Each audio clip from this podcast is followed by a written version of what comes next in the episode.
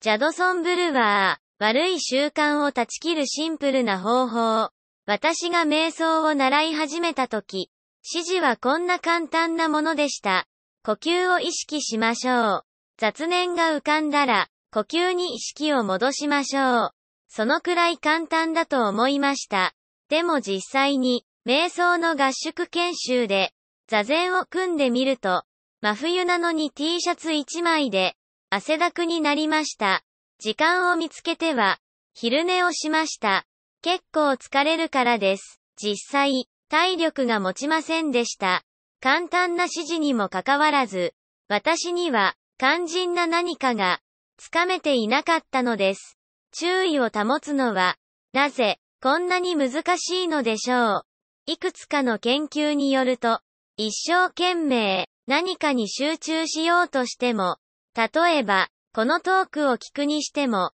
ある時点から半分ぐらいの人が上の空になったり、ツイッターを見たくなったりするそうです。なぜ、こうなるのでしょう。実は、こんな時人は、現在知られている学習プロセスの中で、最も原始的なものの、一つと戦っています。最も基本的だと、研究からわかっている神経系に、刻み込まれたプロセスです。これは報酬に基づく学習プロセスで、性の強化及び負の強化と呼ばれ、基本はこんな仕組みです。例えば美味しそうな食べ物を見ると、カロリーだ、食べて生き残れ、と、脳は命じます。そして口に入れ、味わい、美味しさに満足します。特に砂糖が入っていると、体から脳へ、こんな信号が送られます。今、食べたものと、どこで見つけたかを記憶せよ。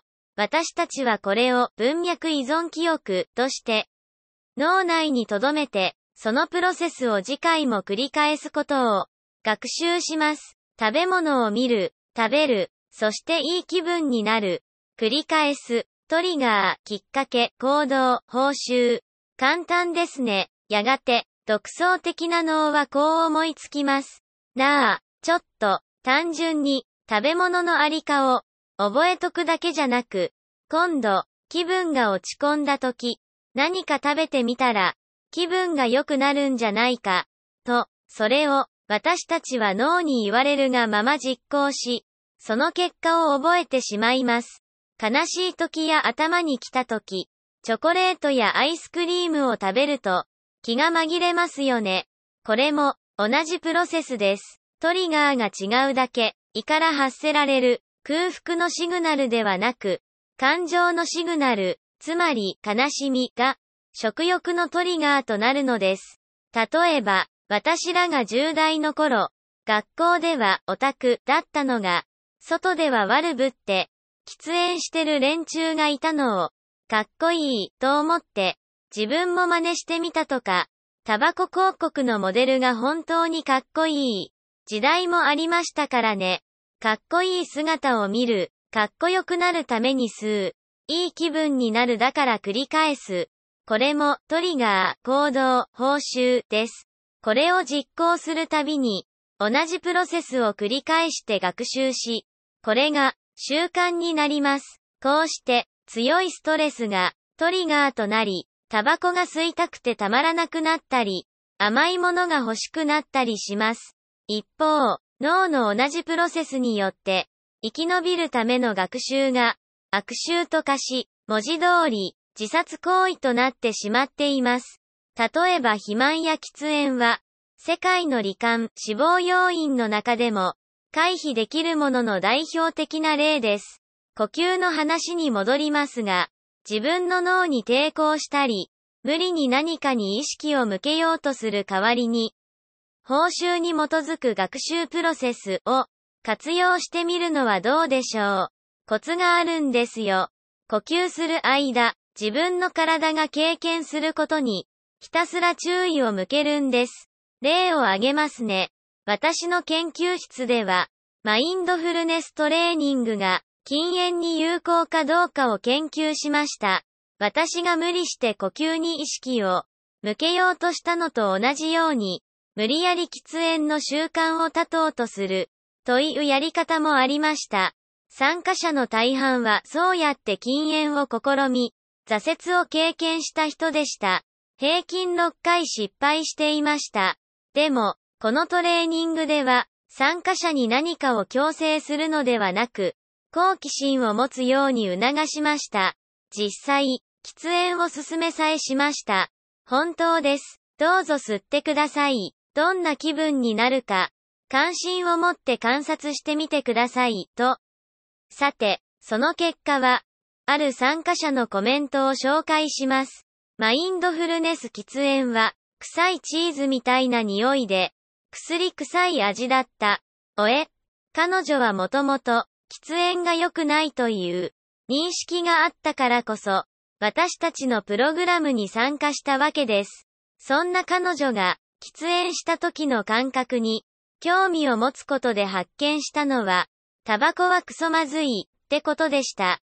こうして彼女の中で、知識が知恵に変わりました。喫煙は良くない、と、頭で理解しているだけの段階を抜けて、つくづく、骨身に染みたので、喫煙の魔法は解けました。タバコを吸うという自分の行為に、幻滅するようになったんです。この時、前頭前野は、ここは脳の進化の過程では、最後に生まれた部分ですが、知能の域では、喫煙すべきではないと理解しています。そんな前頭前野は、一生懸命、人が行動を変えられるよう、つまり喫煙をやめたり、二つ目、三つ目、四つ目のクッキーには、手を出さないように助けようとします。認知的制御というものです。人間は、行動を制御するために、認知を使うんです。しかし、残念なことに、この前頭前野は、強いストレスを受けると、働かなくなってしまうので、それほど役に立ちません。これは皆さんも日常で、経験していることでしょう。配偶者や子供に、つい怒鳴ってしまうこと、ありますよね。ストレスや疲れが溜まっていると、そんなことしても意味がないと、分かっていても、自分が抑えられなくなります。前頭前野が働かなくなると、昔ながらの習慣に逆戻りしてしまいます。自分自身の行為への幻滅が重要な理由は、ここにあります。習慣に従った結果を見つめることで、骨身に染みるほど深いレベルで、悪臭の実態を自覚できます。こうすると、行動を無理に抑えたり、我慢したりすることもなくなります。そもそも、その行為自体への興味が、薄まるからです。これがマインドフルネスの真髄です。悪臭にとらわれた結果を、客観的に見据え、心底、嫌気がさすことで、昔の悪い習慣から自然に、離れることができるんです。魔法のように、一瞬にして、禁煙できるわけではないですが、時間をかけて、少しずつ、自分の行動の結果への、自覚が深まるにつれ、自然に昔の習慣が離れていき、新しい習慣が形成されます。ただし、矛盾があるんです。マインドフルネスで大事なのは、関心を向けることです。移りゆく一瞬一瞬の中で、自分の体と心に起こることのすべてを、敏感に感じ取ろうとすることです。よからぬ欲望を遠ざけようと焦るよりも、自分自身の体験に意識を向けようとする意欲、つまりこの体験に意識を向ける意欲の土台となっている好奇心には満足感をもたらす性質があります。好奇心っていい気分ですよね。好奇心を持つと人はどうなるでしょうか？欲求の正体は身体感覚に過ぎないと気づけるようになります。つまり緊張や不安感、そわそわ感などです。この身体感覚は、現れたり消えたりします。自分の中で起きる、小さな体験であり、その都度、自分で制御することも可能です。私たちを苦しめる、巨大で恐ろしい欲求に、やられっぱなしにはなりません。言い換えると、好奇心を持つことで、長年染みついた、不安から来る、反射的な習慣行動から抜け出して、あるがままの自分を、認められるようになります。自分の内面に科学者が誕生し、次のデータ点はどこだろうと、心待ちにするようになります。行動を変える方法として、安易すぎるように聞こえるかもしれませんが、ある研究で、マインドフルネスのトレーニングは、